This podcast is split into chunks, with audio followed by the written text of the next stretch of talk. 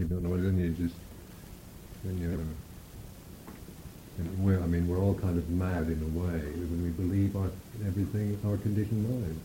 Well, except we, we're more kind of selective.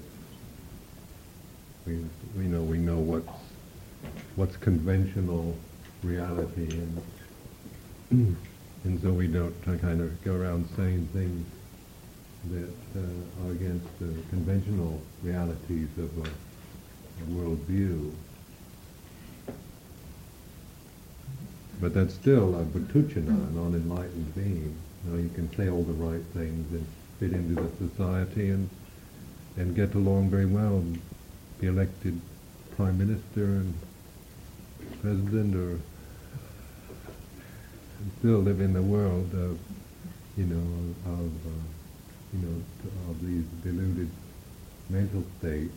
But they're all, we all agree that this is how we're going to regard the world you know, like have the Gulf War, because everybody, there's an agreement that the world is a, a world of countries and races and rights and privileges and grudges and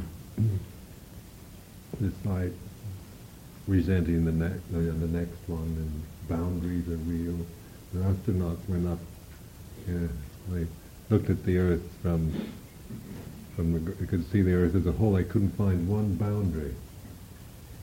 They couldn't see the Kuwait Saudi Arabian boundary or the Iraqi. What happened to it? It's right there on the map if you look. So this is uh, shows that how much you believe, how many of you really believe Britain is a reality. This is this is actually uh, this is this is a real this is this is a country that uh, is real, or is it we just all agree to perceive it in a certain way?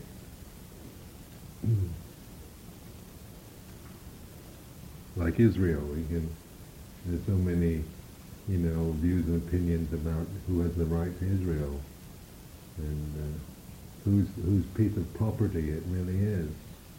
God promised it to the Jews, or when they left, and, and did it have the people that moved on to it, were they, it theirs, or they were forced off it, and the Jews had the right to take it back, and God, because God gave it to them in the first place, and and uh, all these kind of things are just proliferations of the human mind just we create this whole realm and fight over it, die for it. Their grudges, resentment, all their nothing really. So what avijja, paccaya sankhara.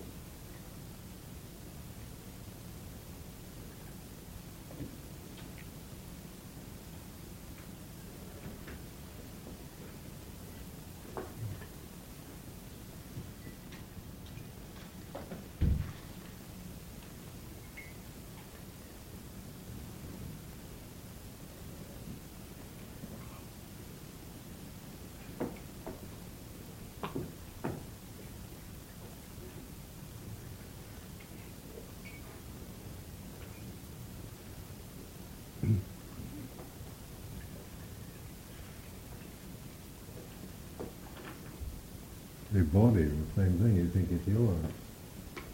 So you, you, uh, you identify so strongly that anybody criticizes it, or makes fun of it, or compliments it, and you take it all personally.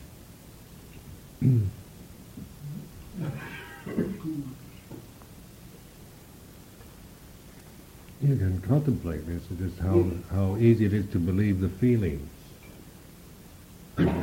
screaming voices. I can't stand this. I, this isn't fair. I don't. Shouldn't be like this. And I'll never forgive you, and you've ruined my life, and all that kind of stuff. is conditioning of the mind only. It's nothing except you believe it. When it starts going off like a cruise missile, you, you believe it. Completely committed to your feelings as realities. It would be very self-righteous. Saddam Hussein, it's his fault. And uh, nasty man, dirty old man. He should be punished. Mr. Thatcher's. He's a criminal. He should be punished. Wicked man sense. Of, that's a feeling, isn't it? uh, that's an emotion that we want to to get even, punish the wicked, or take seek revenge for those who have hurt us. There's that that level of of human behavior. Then the idealistic behavior is we should be all forgiving and we should be compassionate. There's a peace peace people are, are you know the anti-war people are very idealistic. We should be loving and kind and forgiving and, and have high ideals of um, how things should be. No, the positions aren't absolute, are they? I mean, they say everything we should be loving and forgiving and kind, and that, that's that's an ideal. So you reflect. That is a, that's what ideas are. Those are ideals. So you, you know an ideal as an ideal, not as something to grasp and go around anguishing because the world doesn't, or you or the people around you aren't ideals. This is the karma, the world karma we're facing right now. This is the result of what humans, how humans behave, and it's not just Saddam Hussein and and uh, as, as, as the one that's wrong, or Iraqi, or Muslims, or Israelis. Hey, it's, it's, it's our human karma in general. We're all involved in it. This is, this is a really a world war taking place. So the reflective mind can contemplate in this way. The emotional mind will, and this is a reflection, and this is world karma. This is our human, it's all of our human karma. We're all involved in it now. Unfortunately, we're not being bombed here, but we are in other places. So, but we're still involved, and we all have contributed to this kind of thing through ignorance, selfishness, and avijja.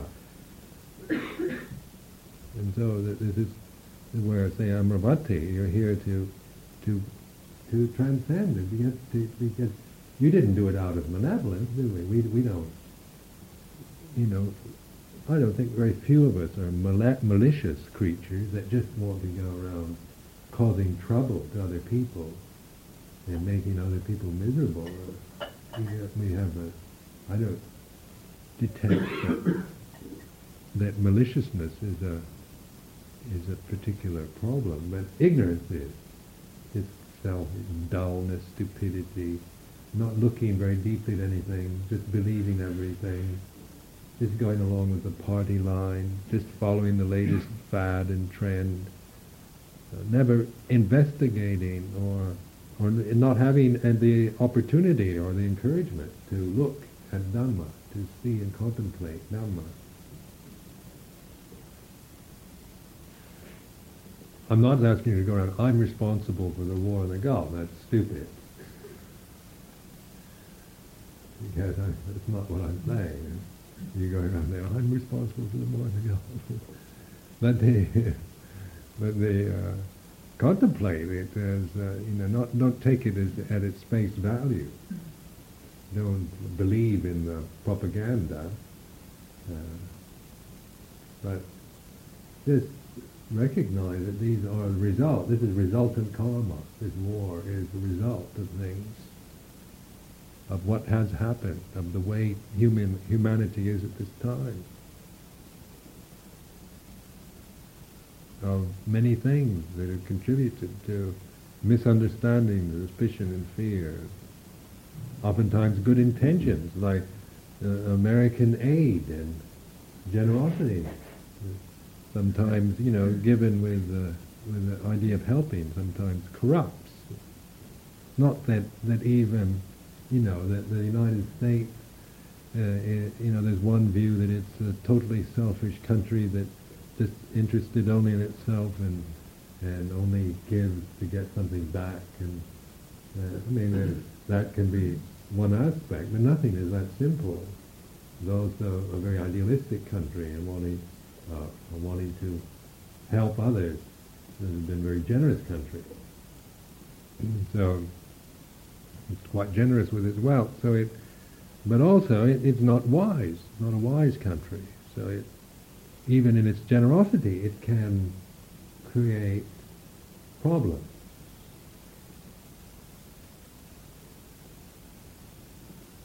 So, if there's not wisdom, there's not right understanding, then even our good intentions can can backfire on us. I meant well. I only wanted to help. Really ruined the situation, but I only was trying to help. Mm.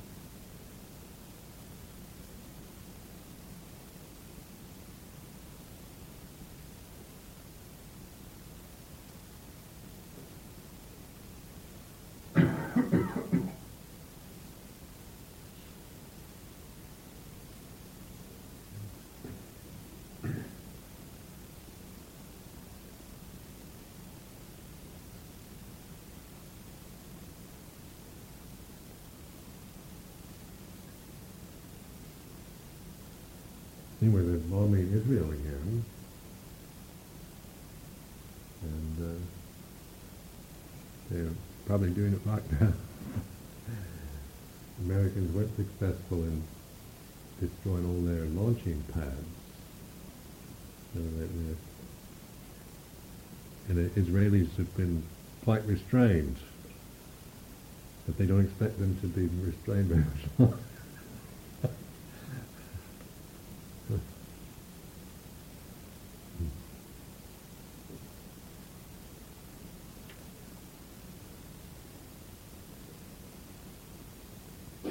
they've had a continuous, ongoing, 24-hour um, blasting of the Iraq.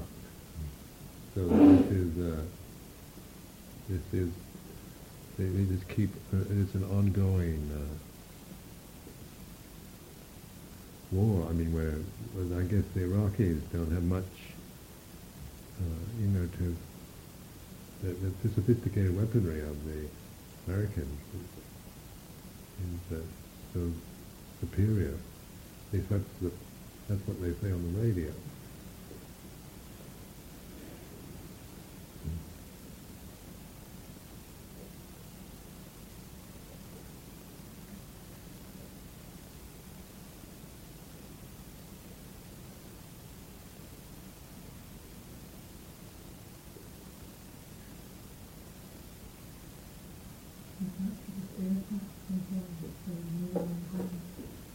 No, they they haven't done anything yet. Air.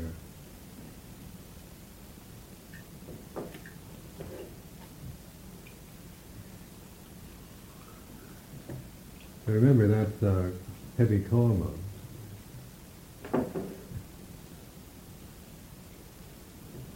And uh,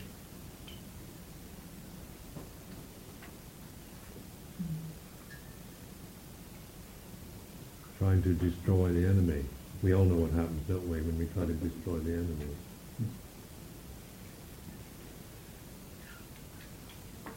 We're trying to do what happens when we try to destroy the enemy.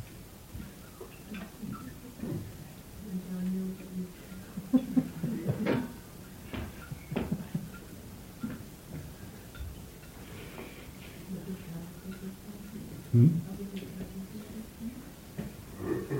The Israelis are being extremely secretive because they don't want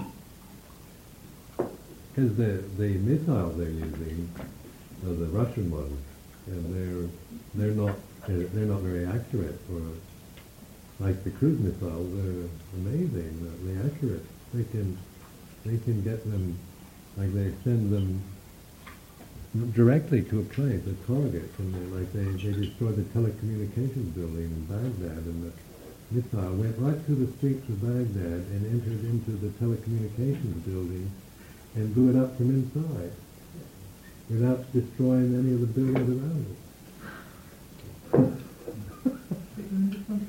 right, or it went, no, it went, it went onto the roof and down a vent. so, it, so they can have a very high level of accuracy in aiming at, at, at uh, just what they want to get. But the, uh, the Soviet one, like the Scud missiles, are they send them off and they don't quite know where they're going to go. You know, hope they go over there somewhere.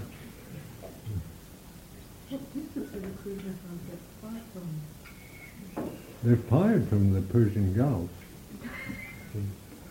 Ships.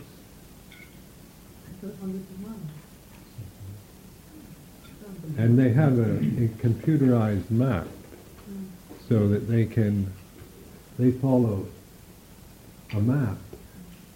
That's how they know how to get to like this this telecommunications building or the presidential palace they blew up. Saddam Hussein's palace. He just built it.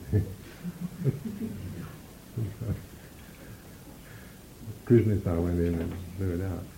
But it's, uh, you know, it's, uh, at least they're not, uh, it's not a kind of, uh, at least on that side, it's not just, uh, you know, blasting uh, of, with bombs that, you know, just indiscriminate blasting away.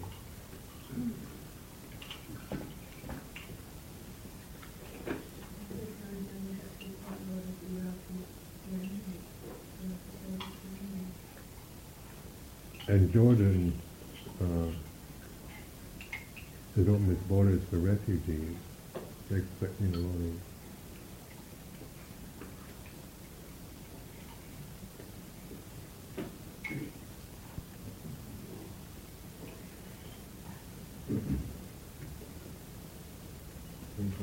of He heard that uh, Iran asked or said that all those that are faithful to the religion who um, done terrorism throughout the world,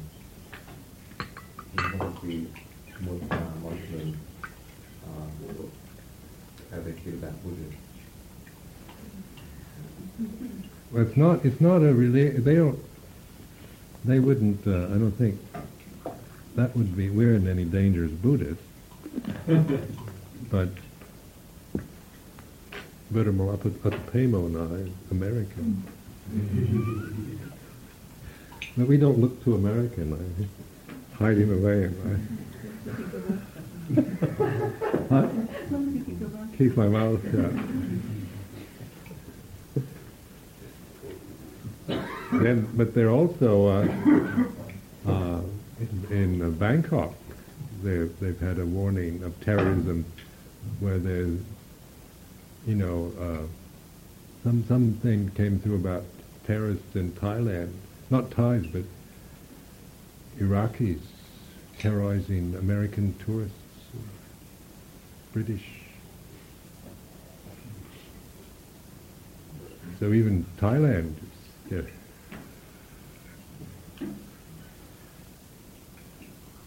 And just in general, do the, the Muslims have any ill feeling towards Buddhists?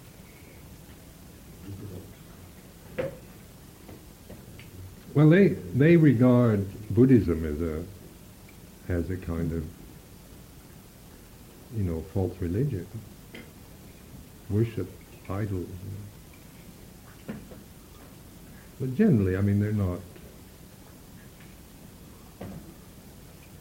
At one time, you know, they when they invaded India, they destroyed. But I, but I don't think they're uh, anti. But the uh, chief, the Ayatollah, or head imam in Iran, has said that any Muslim killing an American goes straight to paradise. But he also said that this is not an Islamic war. So I mean, uh, that's that was uh, I was quite glad to hear that because Saddam Hussein is saying it is. It's a holy war.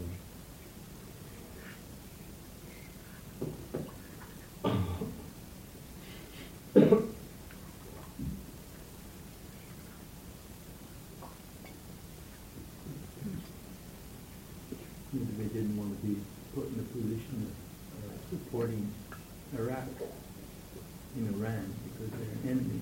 enemy of Iran. Right. They don't want to to get involved.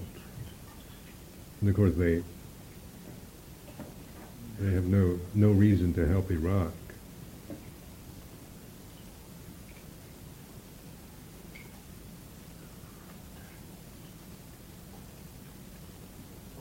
Hmm.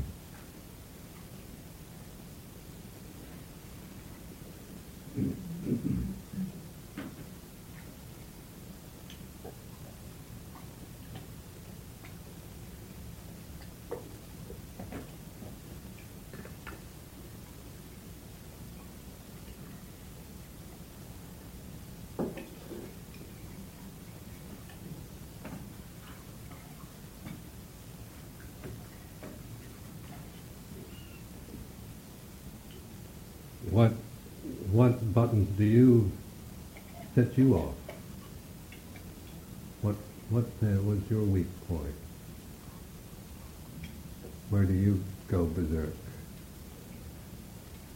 Uh, ask yourself, what where do you really lose your mindless, get carried away with emotions? You have to know that. You have to know where it is, where you really get carried away, where you get lost. You have to to find that spot, know it.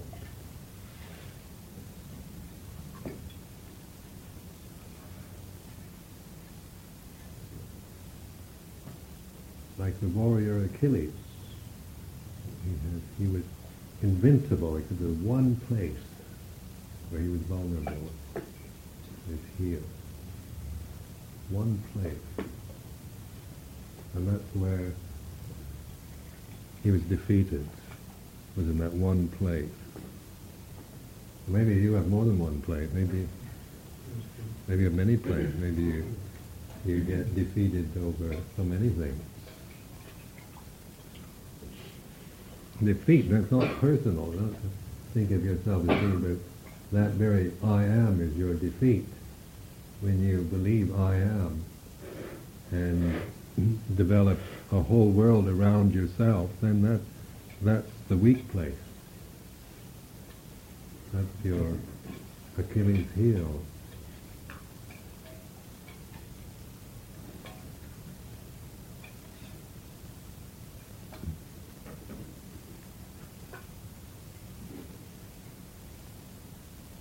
So you're not trying to to just uh, show, uh, you know, develop a, a kind of armored appearance. That's what we do when we build our defenses and kind of uh, try to protect ourselves. But in doing that, we leave our our our vulnerable spot is is uh, is exposed really because anyone that has to defend themselves uh, all the time is obviously a very deluded person. So we know immediately that they're, you can manipulate them. You can get at them. You know how to get at them.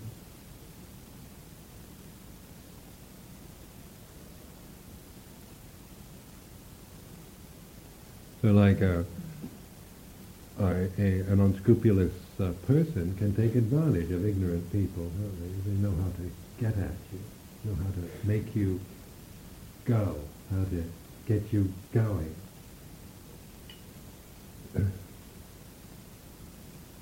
Remember, when I, I was teaching English in Bangkok at the university in Bangkok, and they they wanted me to replace this. There's an American woman, wife of an army officer, who was teaching, but they, the students didn't like her at all.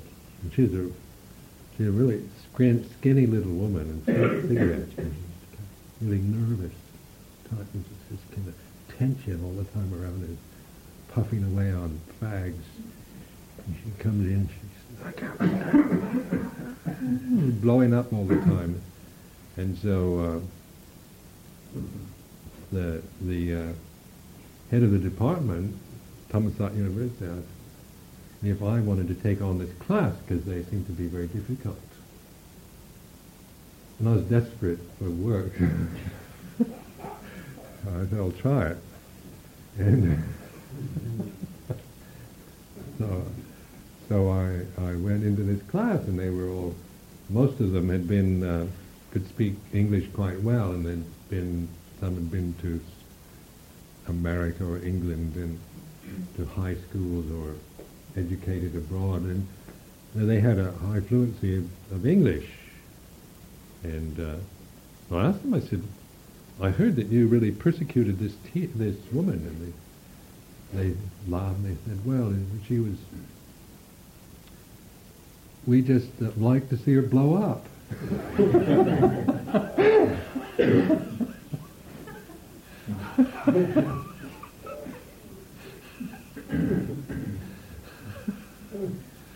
I guess the class was so boring you just sit there and then you could do the things and you know you knew exactly what bu- buttons to press and sit there and she's ranting all over the place.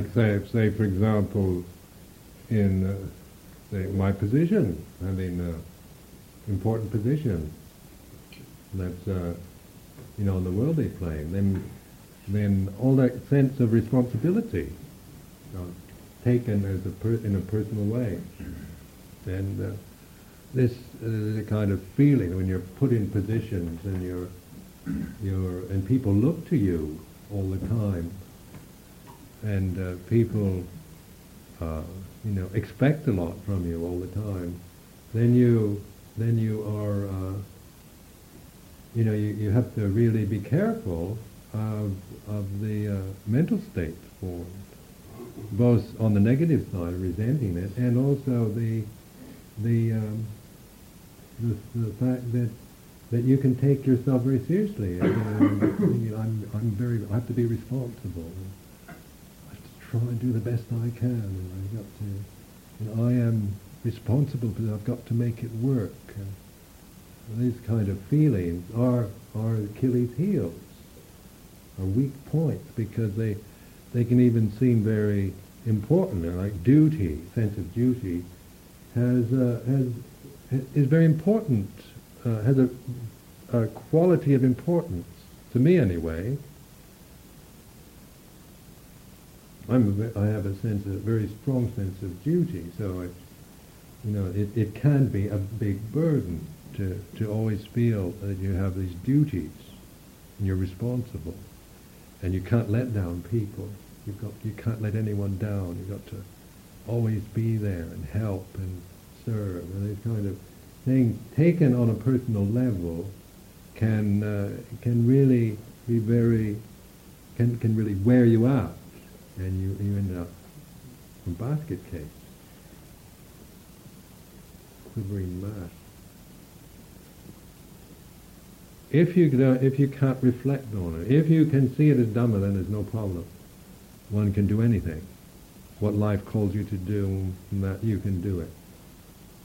If you, if you see, if you see it as Dhamma, as soon as it becomes yourself, then, then it's going to turn on you in some way, you're going to suffer.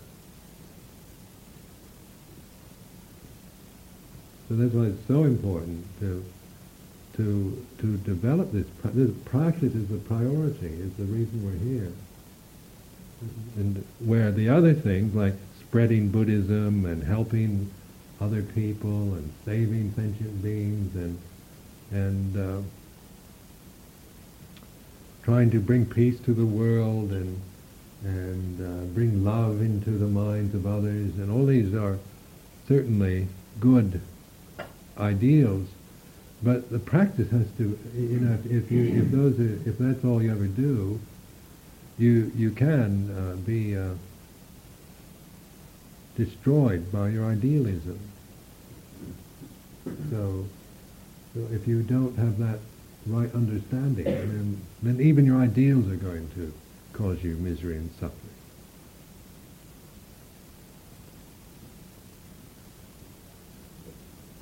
That's where saddha, faith, have this complete and utter faith in Buddha Dhamma Sangha.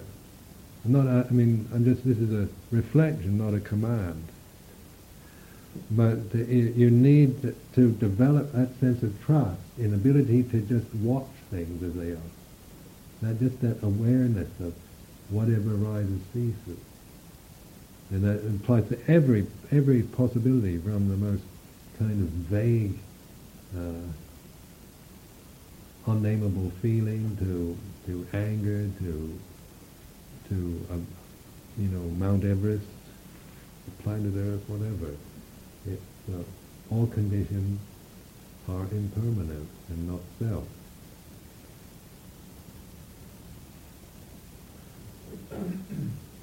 And to and to reflect, to get to feel at ease within that position of knowing. How do you do that? Because usually we don't feel at ease. We want something to hold on to. Give me something to hang on to, Sumedho. Give me something I can hang on to. Give me something to do. Tell me what to think. Tell me where to go. What should I do next? What should Am I doing it right?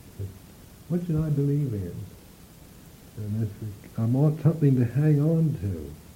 I gotta have something because I feel so ill at ease and insecure without anything to hang on to and depend on. So then you, but this is uh, like the, the path in mindfulness. The, there's nothing to hold on to. So so you can hold on to things, but you know you're holding on. It, it's not it's because you know that there's no no need to hang on or hold on. But this grasping out of ignorance is that you're just hanging on to things, one thing right after another. And when it's taken away from you or it disappoints you, then you have to find another thing to hold on to. Unless you and unless you develop the, the path where there's nothing to hold on to anymore. There's no need to. But remember, your, your conditioned mind isn't going to like it. It's going to start screaming, complaining.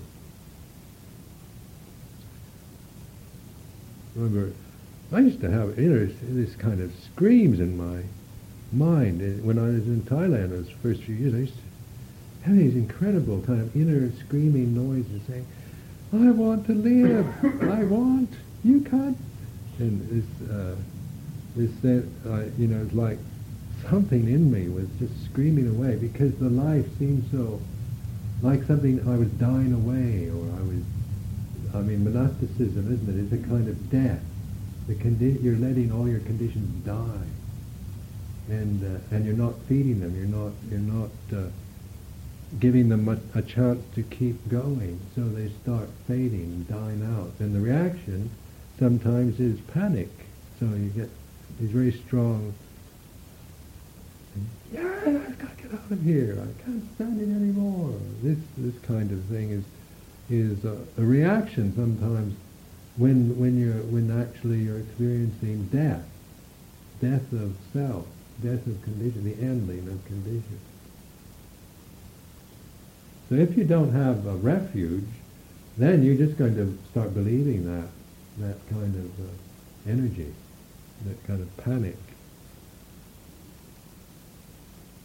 You, you, you'll latch on to the nearest, you'll find the best excuse to get out of here. Let me out. Oh, my mother's sick.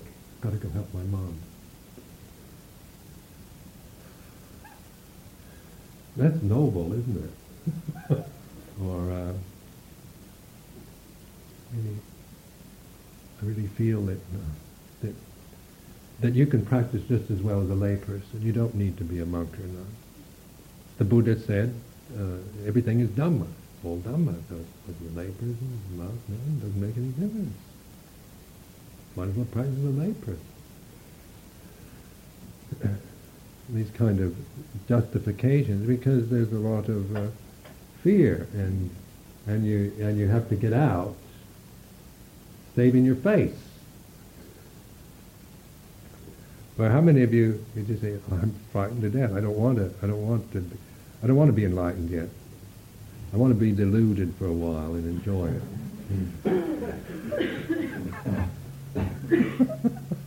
well, hmm. at least that's a level of honesty, isn't there? The other stuff is just nauseating, the kind of phony excuses that people make. It's dishonest. And you still want worldly happiness and have a relationship, have a baby, uh, get a job, travel around, be free to do what you want, and and smoke dope and and have some adventures and all that. Well, then, uh, you know, that's uh, that's certainly understandable as a kind of attractive uh, possibilities, and uh, certainly all of us have had desires in those directions. those are desirable things. But then if you're if you're not honest with yourself, then you then you will find a phony excuse. Which is dishonest, and that, that I don't, you know, one can't respect.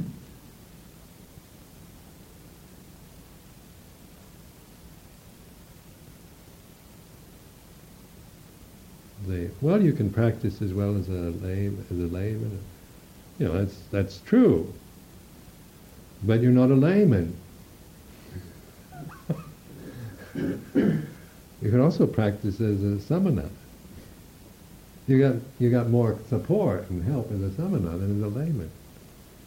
But you can't do it as a samana. What possibly can you do it as a layman? if you haven't seen it with everything helping you, how do you think you can do it when when there's nothing much not much support?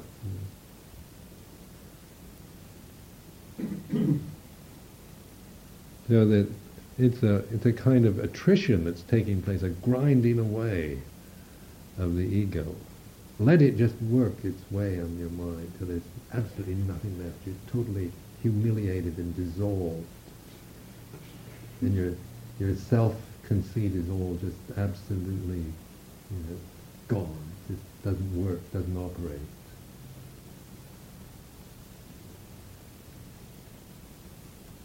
That's what. That's the priority. And then some of you want to make a big deal about, you know, the, position in the sangha and and your these kind of things.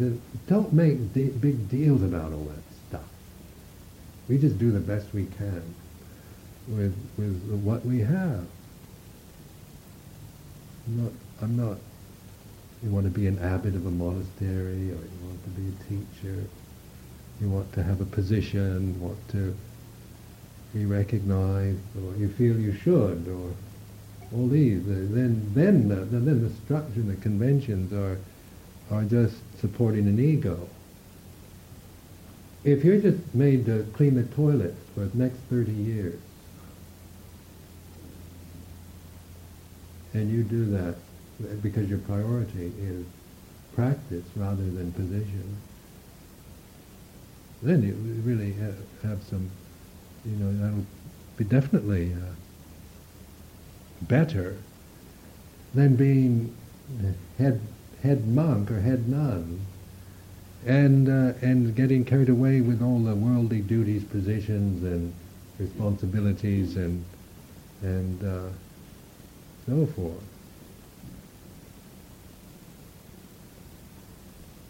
But if you're but that doesn't mean that those things can't, we, we can also uh, have these positions, but then use them for reflection.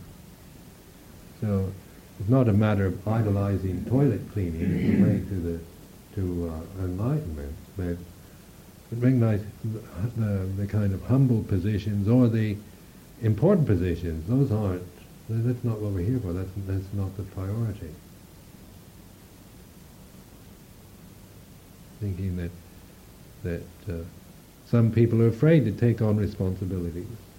So they think, oh, I, if I take on responsibilities, I, I won't be able to do it. And that, that kind of thinking is also ego.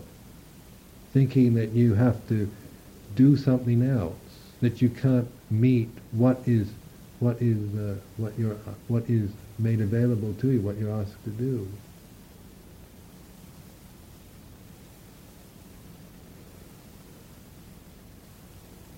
So you, you can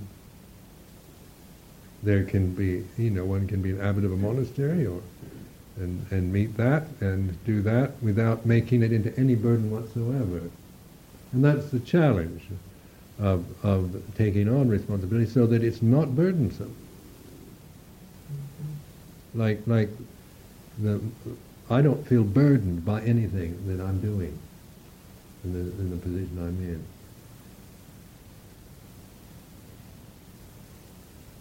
And yet, yet uh, you know, it could be a terrible burden. When you think about it, when I think about it, from the conditioned mind, it, it seems uh, kind of overwhelming, endlessly complicated. Well, you're having to go to all these different monasteries, uh, New Zealand and Australia, all the time, in these different places where everybody, the people have so many problems. And there's always some difficulties to deal with, some misunderstandings, disillusionments. Go here, go there. People don't like this monk, they don't, aren't content with that. They want this. And uh, a lot of it's very nice. So there's this one, one thing of, of uh, you know, where the problems and difficulties of any of worldly life, then there's also the very pleasant side where everybody's really hospitable and eager and positive and grateful and all that. So it has, on the worldly side, it has both great pleasures and great pains. But they needn't be a burden because one reflects on it. This is the way life is. I don't expect any of the branch monasteries or this one to never have any problems.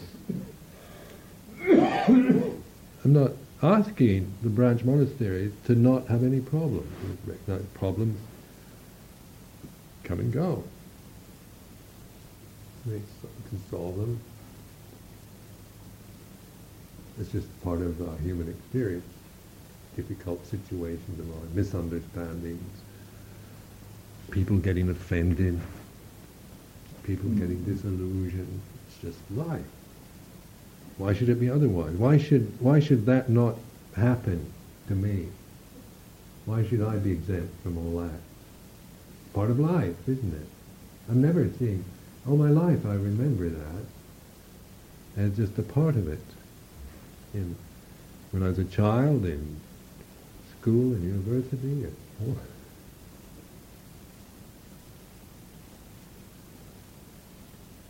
But on the personal level, it can be oppressive. You think, I am responsible. They want me to solve the other. They want me to, to, you know, the sense of, I, they want me to answer all their questions, and me to solve all their problems, and, or, oh, this is so burdensome to have to deal with all this boring stuff. And, oh, grumble, grumble, complain, complaining mind. So one uses that watch that in myself that grumbles. I'm really attentive to it. I know it because I've, I've really studied my, the grumbling in me. Because I, I'm a real grumbler by nature. I really, and that's one. That's the weak. One of my biggest weaknesses is grumbling. So I. I really study that. I know it. When as soon as I wake up in the morning, I'm aware. It kind of, mm, I'm, I'm aware what it is.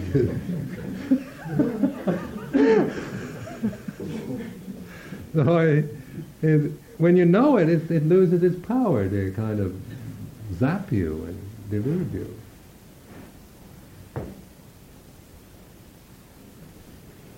So this is where, you know, like in in uh, if you have responsible position, uh, really, really look at like I'm a very I have to be responsible now, and I'm senior, and I'm teacher, and I have to, and you have to, and blah blah blah.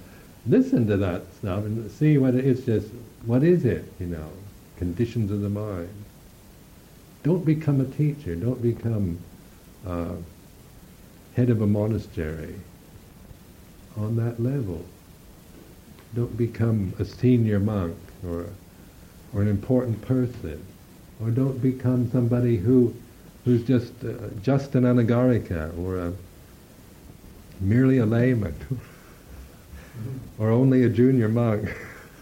this kind of stuff.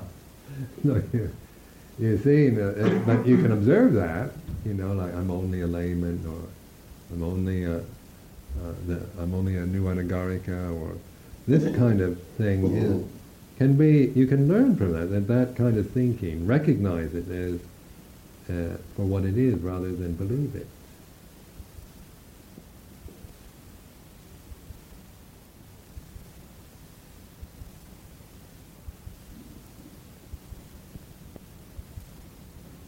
I know that, like here in, in Britain,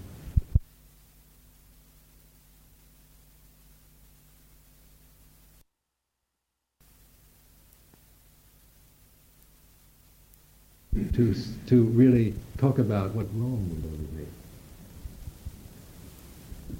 Recognize that it's conditioning of the mind to, uh, and, and a kind of negative uh, feeling of always kind of putting down things or dismissing or just uh, diminishing, isn't it? The, the British tend to to underestimate, understate everything, kind of put it down a bit, so that they there's a tendency to, to do this with the mind.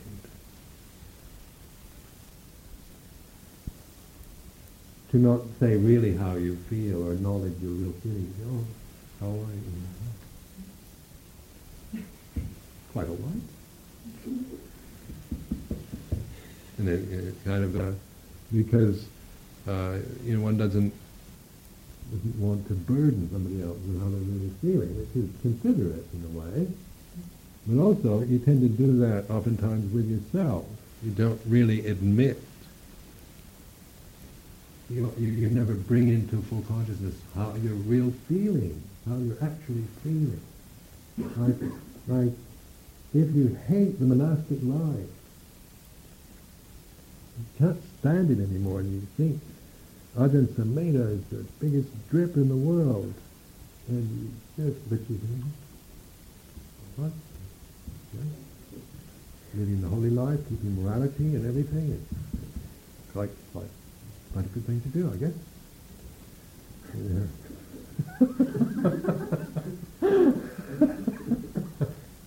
so you, so you uh, but I mean, if you, but underneath that might be like, like all this repressed anger that you uh, kind of holding it. Then something like Heather, it all comes out in an uncontrollable way. Things she was saying to me the other day. Good grief. She never would talk to me before. She never speak to me, and suddenly she's telling me absolutely everything. Non-stop. And if you, so before it gets to that stage,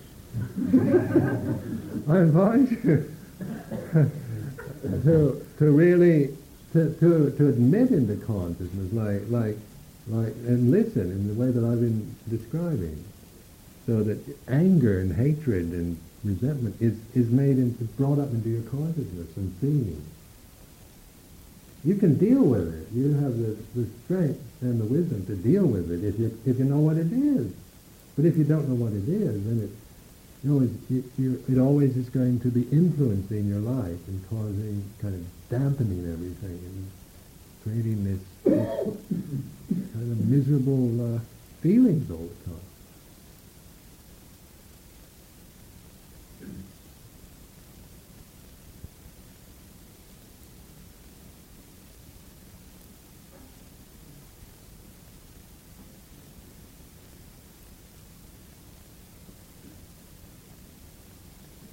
Or sometimes, you know, we, we tell like somebody to some other monk or nun, we say, I hate this life, I can't stand it, and then then we feel threatened.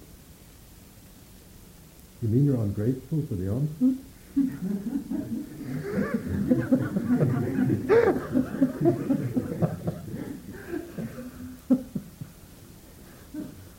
then we feel, oh, God, I'm, I'm a real horrible person.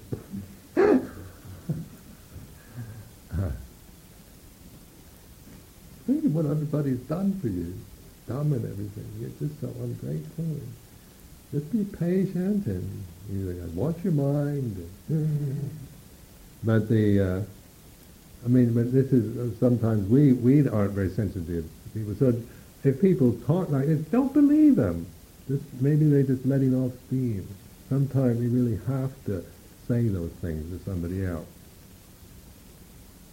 Get it out of the system. Don't you know learn how to listen to somebody. So that if they're if somebody does say that you know oh I hate this place. Oh, fed up monks those senior those senior nuns uh, fed up with it you know I don't want to be like that. I want to get out of here. So you just just listen. So oftentimes we get intimidated don't we? Oh got to set them straight. And so we start having a go. You you should be grateful for your food. No,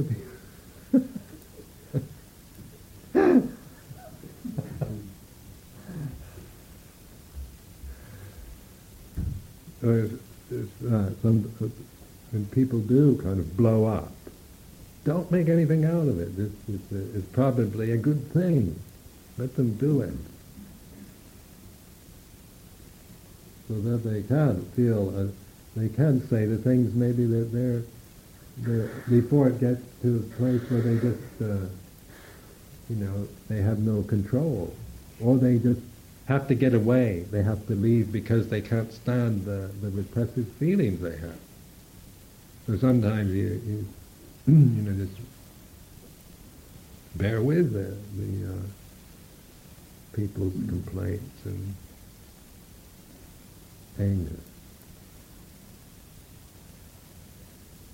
And in yourself, you know, really, when you see that in yourself, listen to it, and and deliberately think it out, and not not analyze it, but I, like my grumbling mind, I really I really grumble. I determine not to just get rid of it and try to. But I start grumbling and doing it consciously. I, I don't know, too cold in the morning. Uh, up, uh, feel very good. You got this to do, and then that, and, you know, and you start bringing it, thinking it out quite intentionally. you can see it. You, you, it's just something you don't. You, you can let go of. It. You can stop. You can you can uh, release you know, the power. You can get un, out from under the power of that. So like deliberately, you see what I mean by deliberate thinking like anger or something, and I, it, because you, if you've repressed anger all your life, then, then really, uh, when you feel anger, then really think, it, really deliberately be angry. Try to get as angry as you can, and listen to it, observe that, that uh, feeling of anger, and deliberately think all the thoughts that come from that feeling. But there's the knowing, a refuge, again, to remind you, your refuge is in the knowing, the Buddha knowing the Dhamma.